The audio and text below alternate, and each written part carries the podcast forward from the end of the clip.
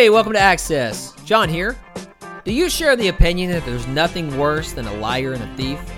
Well, if so, that puts a con artist in a category of their own because they're both. Today, we're going to study about some characteristics of a con artist and look for some ways that we might prepare ourselves for the biggest cons that are waiting for us out in the world. So get your Bibles ready and turn to John chapter 8, verses 12 through 30, because this message is entitled How to Spot a Con Artist. Have you ever gotten conned? If you've ever been conned, you know the sting one feels of being cheated out of something precious. Now, what's funny is that we think that, you know, we've been around long enough, we can easily recognize a slick salesman or a fast talking promoter or someone with a pathetic sob story as being a con artist. Now, you may think that you can instinctively spot a con artist as someone as being fake or shady, but the best con artist can be very charming and very persuasive.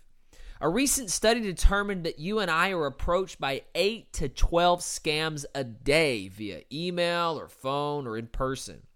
Maybe it's a billboard on the side of the road. They say that we're we're we're approached by scams all the time. And maybe we don't even recognize them for what they are. Maybe we do, but maybe we don't. Another study determined that last year, one out of 10 people fell for a phone scam and lost a total, everybody together, a total of $9.5 billion to phone scams. And before you start passing quick judgment on these suckers, just know that it can happen to the best of us. Con artists come in all shapes and sizes. Now, you might not know this, but con is actually short for confidence. So a con man is a confidence man. And, and that's because that's what these artists do. They gain our confidence and attempt to take us for everything that we're worth. Con artists aren't just men, they can be women too. And they take advantage by bringing out the worst in us. For example, they might play off of our loneliness, which is why uh, con artists target the elderly. Why elder the elderly are so often taken for everything that they're worth because they're lonely. And so they get close to them and just close enough to take everything from them. The con artists bring out our lust. This is really specifically women who con men out of lots and lots of money. Um, sometimes they they target our greed, you know, or they target our desire to get rich quick or to get something for cheaper than it's actually worth. Uh, that's why um, you know there's a lot of con artists on Craigslist. Now, it's been said you cannot con an honest man. In other words, if we realize that there's no such thing as a free lunch and choose not to go against our better judgment, then we won't get scammed. But con artists can play off our emotions too. For example, you might have encountered a con artist on the side of the road asking for money. These con artists know that we like to think of ourselves as pretty good people. So if they can put us in a situation that causes us to question whether or not we're actually good people, or maybe even make us feel guilty that we might not be, well then we'll usually buckle and we'll do what they want us to do. We'll give them money. Or we'll we'll buy them something that they want. When we get cheated, we feel foolish because we don't recognize the con. Which is why when you're conned, you aren't as angry as at the person who cheated you as you are at yourself for falling for such an obvious scam. With that being said, probably one of the worst kind uh, kinds of con men I think is a religious one.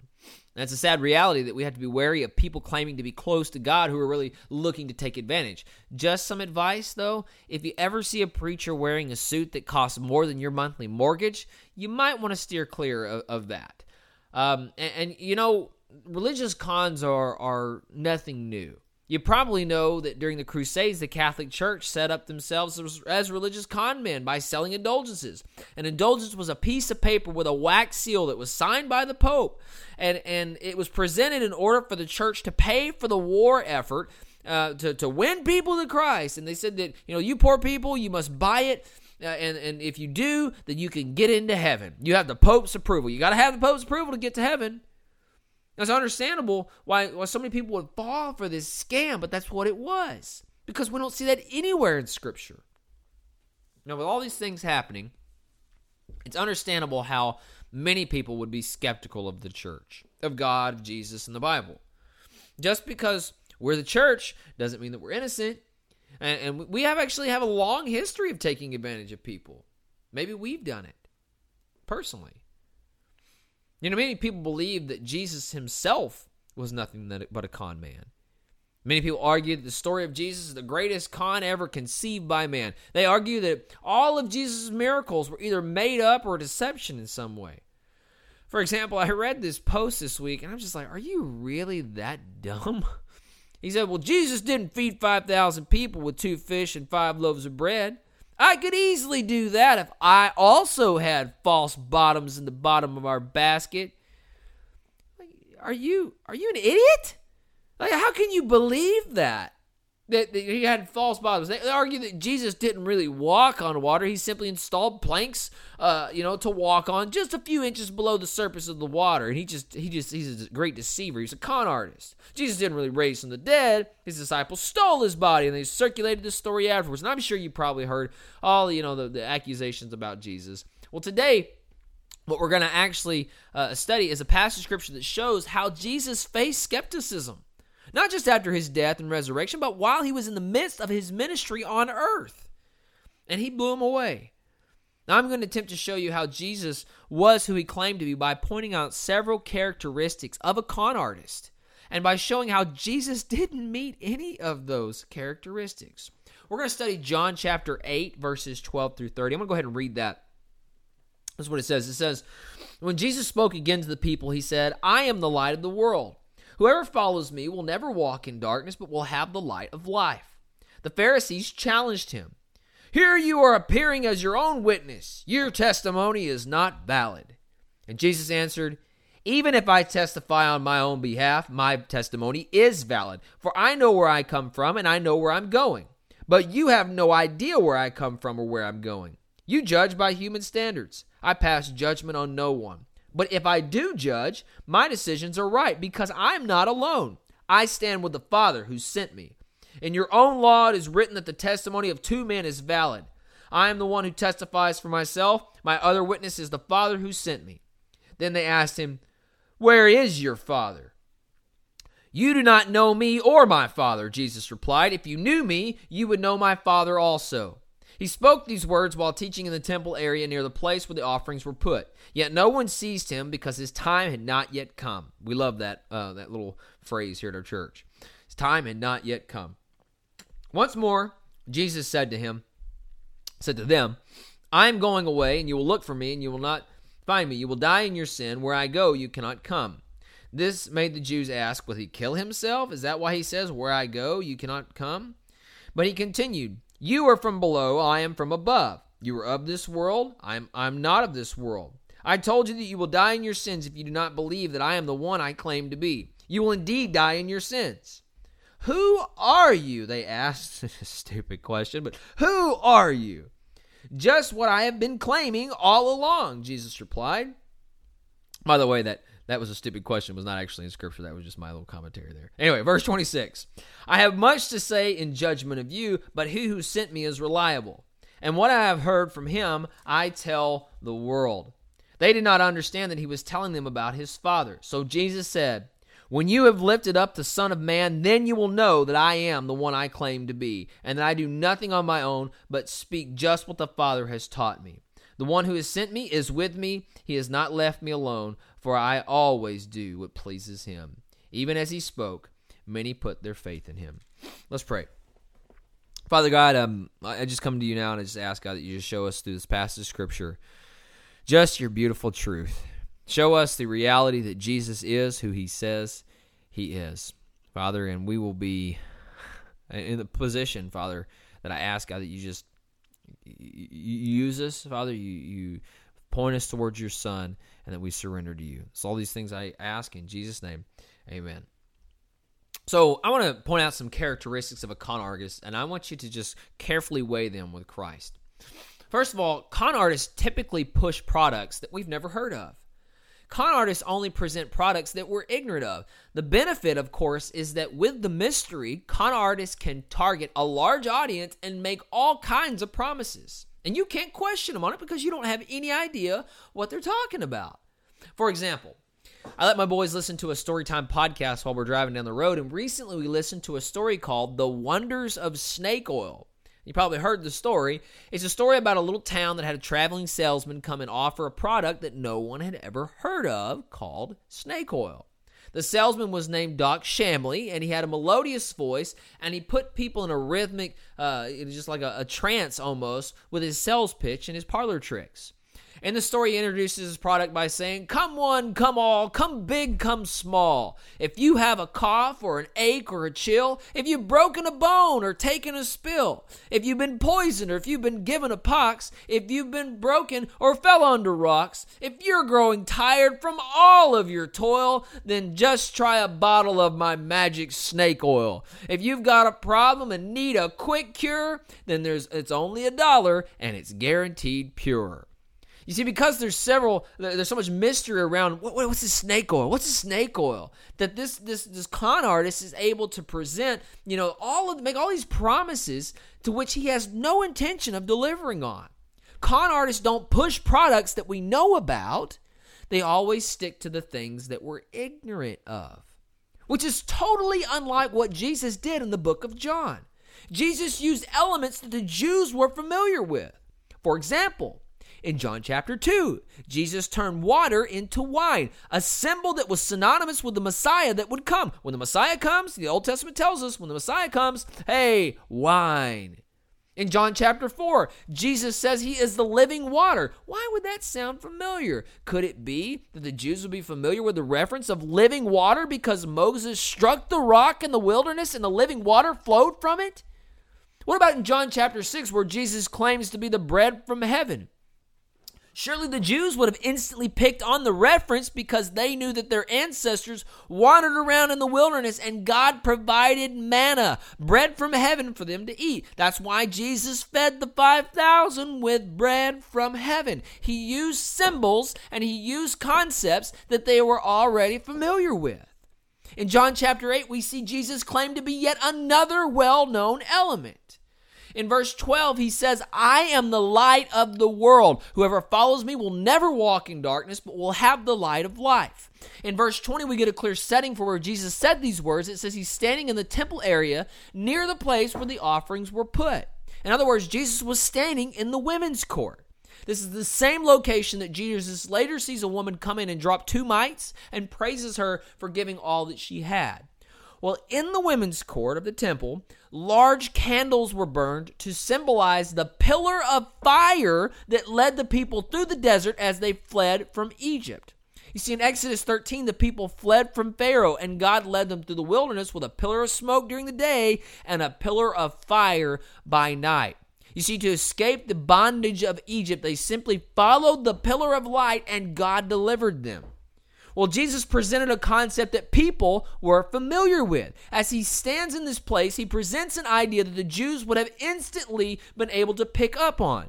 He didn't make an obscure promise about himself. Oh, come buy it. Come one, come all. Come big, come small. He calls them to remember something that they already knew. He wasn't selling snake oil. He urges, us, urges them to remember that in Scripture, when the Israelites were in danger and did not know where to go, all they had to do was follow the light and that God would deliver them. And Jesus says, I am that light. I am the light of the world. In order to escape the bondage of sin and to die in your sin, we too, we must follow the light, aka Jesus, and God will deliver us. You see, Jesus used symbols that people were familiar with and presented truth about himself, which is a significant difference between Jesus and a con artist because a con artist wants to keep us in ignorance and in darkness and make all kinds of promises that they make they have no intentions on delivering on. Jesus said, Whoever follows me will never walk in darkness, but will have the light of life. Con artists want us to stay in the dark about who they are and what they're about. But see, Jesus wanted the truth about him to be known. He says, Come investigate. You don't know who I am? Come find out. See, con artists don't want us investigating them. They, they, they want us to only see one side of who they are. Jesus said, Come follow me, get closer to me, investigate me, and you will see that I offer living water because I'm the bread of life. I'm the light of the world. Jesus told the Pharisee Nicodemus in John 3 19 through 21, This is the verdict. Light is coming to the world, but men love darkness because their deeds were evil. Everyone who does evil hates the light, will not come into the light for fear that his deeds will be exposed. Who does that sound like? Sound like a con artist. But whoever lives by the truth comes into the light so that it may be seen plainly that what he has done has been done through God. Jesus was not one who promoted operating in the shadows. He invited anyone and everyone in, into the inner sanctums of his life. Jesus operated in the light so that it may be seen plainly that what he was doing was done by the Father. Now, an interesting point. I'm going to move on just a second. I just want to say that, you know, Jesus invited 12 well known disciples into the inner sanctums of his life, and none of them, not even Judas Iscariot, said, oh, he's a con artist. You know, these men died holding on to the truth that Jesus was who he said he was. Now, it's one thing to, to, to tell a lie, but it's a whole different story. That when you're put in a situation where you must recant or die, if it's a lie, whatever. You know, it was a lie. I'm not losing my life for that, but all of them did. Now, that's significant. Jesus did only what he saw his Father doing. Jesus operated in the light so that it may be seen plainly that what he was doing was done by the Father. Which brings me to my next point. Con artists want trust without verification. You see, con artists are never who they claim to be. They want us to trust them by doing any kind of, you know, they don't want us to, to do a, a background check or any kind of verification. Really talented con artists not only get us to trust them, but they make us feel like they are trusting us. For example, Maybe you've gotten an email from the prince of the Nigerian kingdom looking for an offshore account to filter their millions of dollars through. You see, in that situation, they're saying, hey, we not only want you to trust us with your bank account information, we want to trust you with all of our money. A quick Google check would probably reveal that that's not only a scam, but th- that province of Africa or wherever they are, it doesn't even have a prince. They don't want you doing that that little that, that quick little check. You see, con artists who play off of our greed are really skilled at presenting themselves as successful, but they don't want us to verify their identities. You see, in this passage of scripture, the Pharisees questioned Jesus by saying in verse 13, Here you are appearing as your own witness, and your testimony is not valid. In other words, they're saying to everybody around him, Move along, people. This guy's a con artist. Nothing to see here. But Jesus responds, Even if I testify on my own behalf, my testimony is valid, for I know where I came from and I know where I'm going. But you have no idea where I came from or where I'm going. You judge by human standards, and I pass judgment on no one. But if I do judge, my decisions are right because I'm not alone. I stand with the Father who sent me.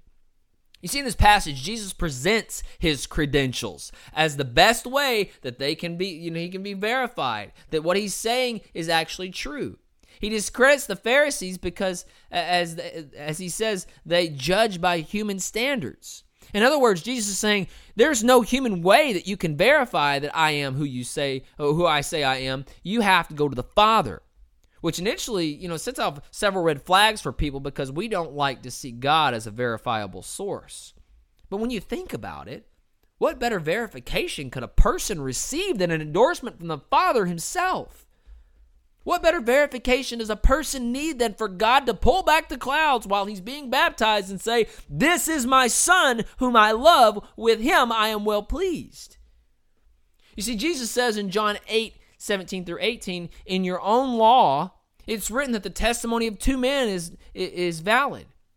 I am one who testifies for myself. My other witness is the Father who sent me. Now, one thing that's significant about Jesus is he stayed in step with the Father.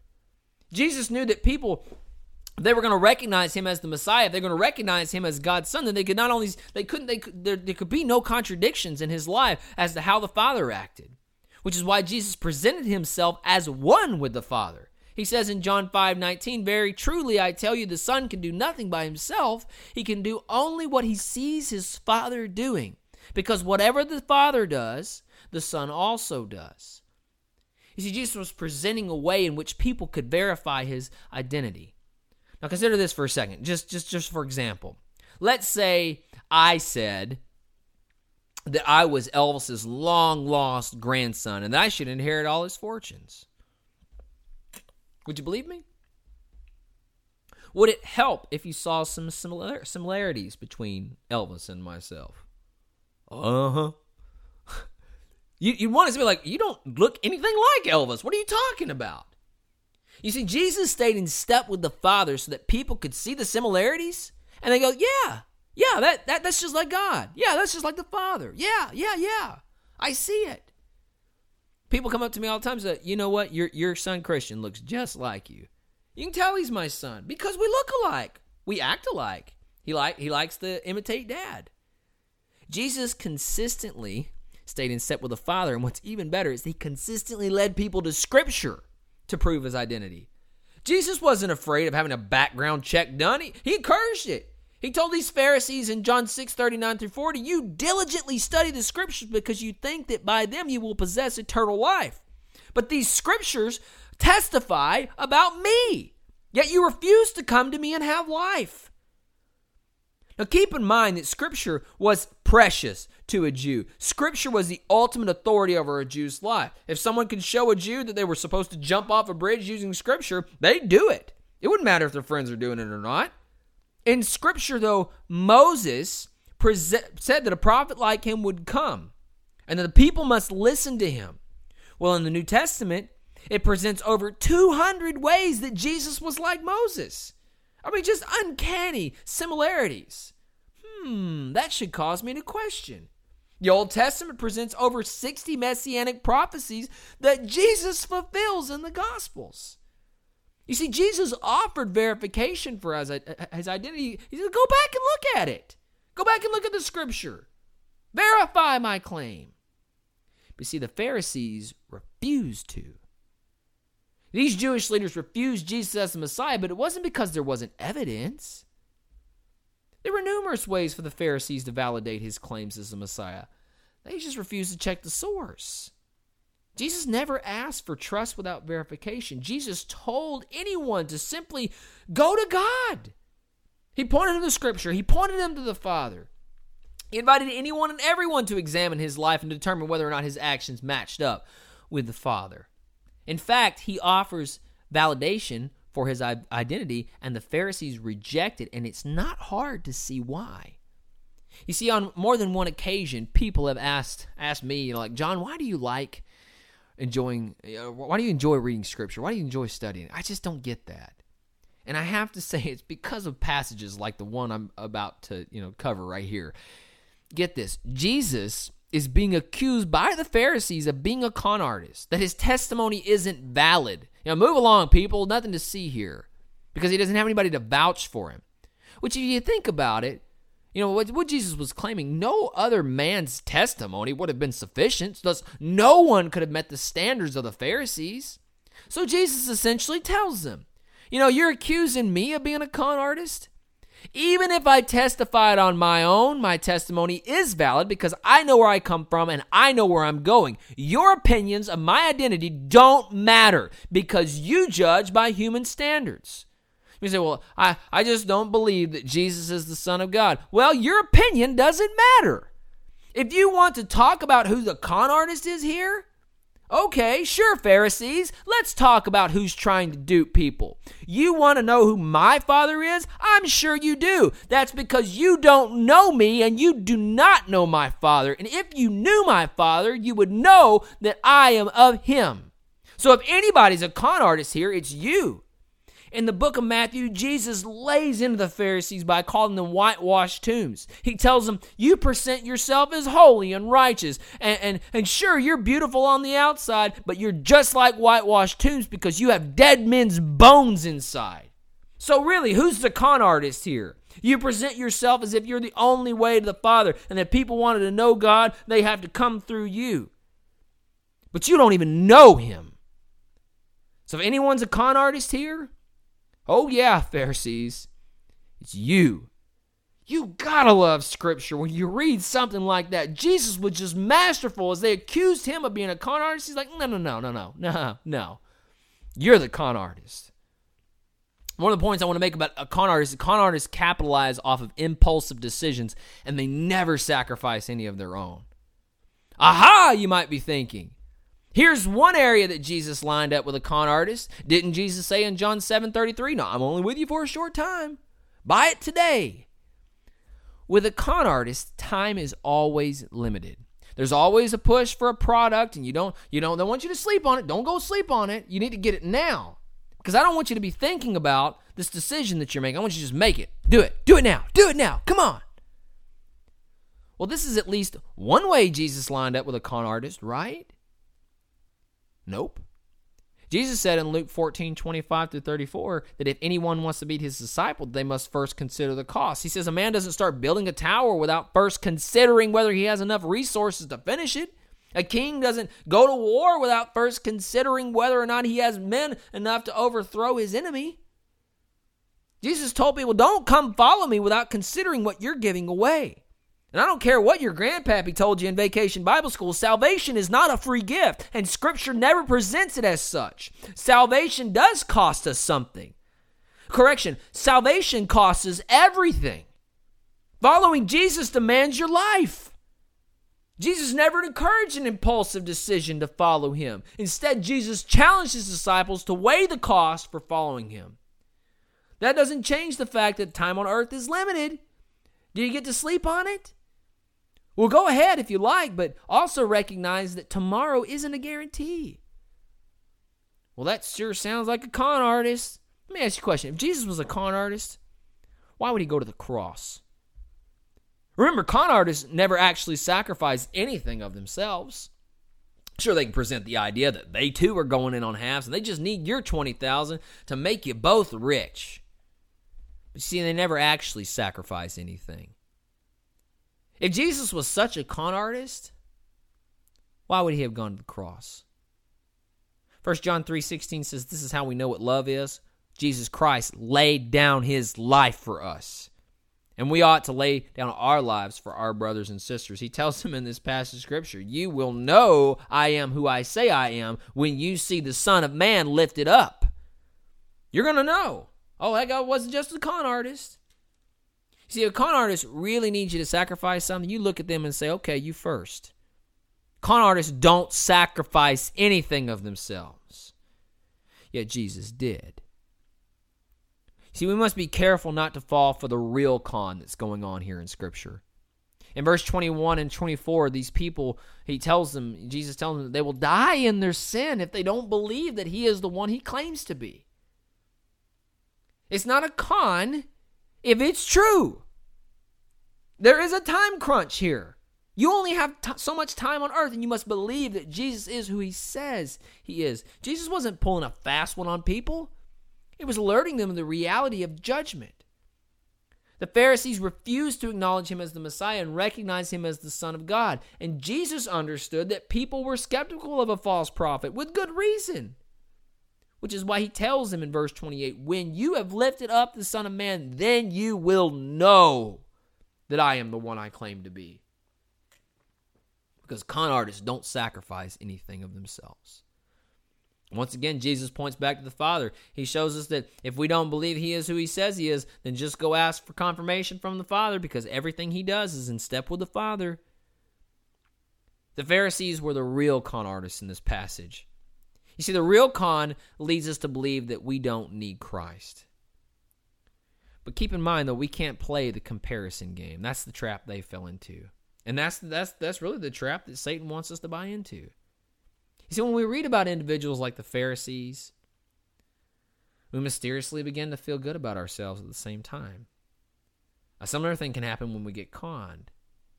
Although we might not feel, you know, we feel like an idiot. We go, I can't believe I fell for that. Such an obvious scam. We also inadvertently begin to feel self righteous. You know, there are people out there scamming old people out of billions of dollars. But I don't do that. I'm a good person. Not because I'm really good, just because, hey, I'm better than them. See what the Pharisees did? Do you realize that that's what they did? They had a name for people like that. You know what they called them? Sinners.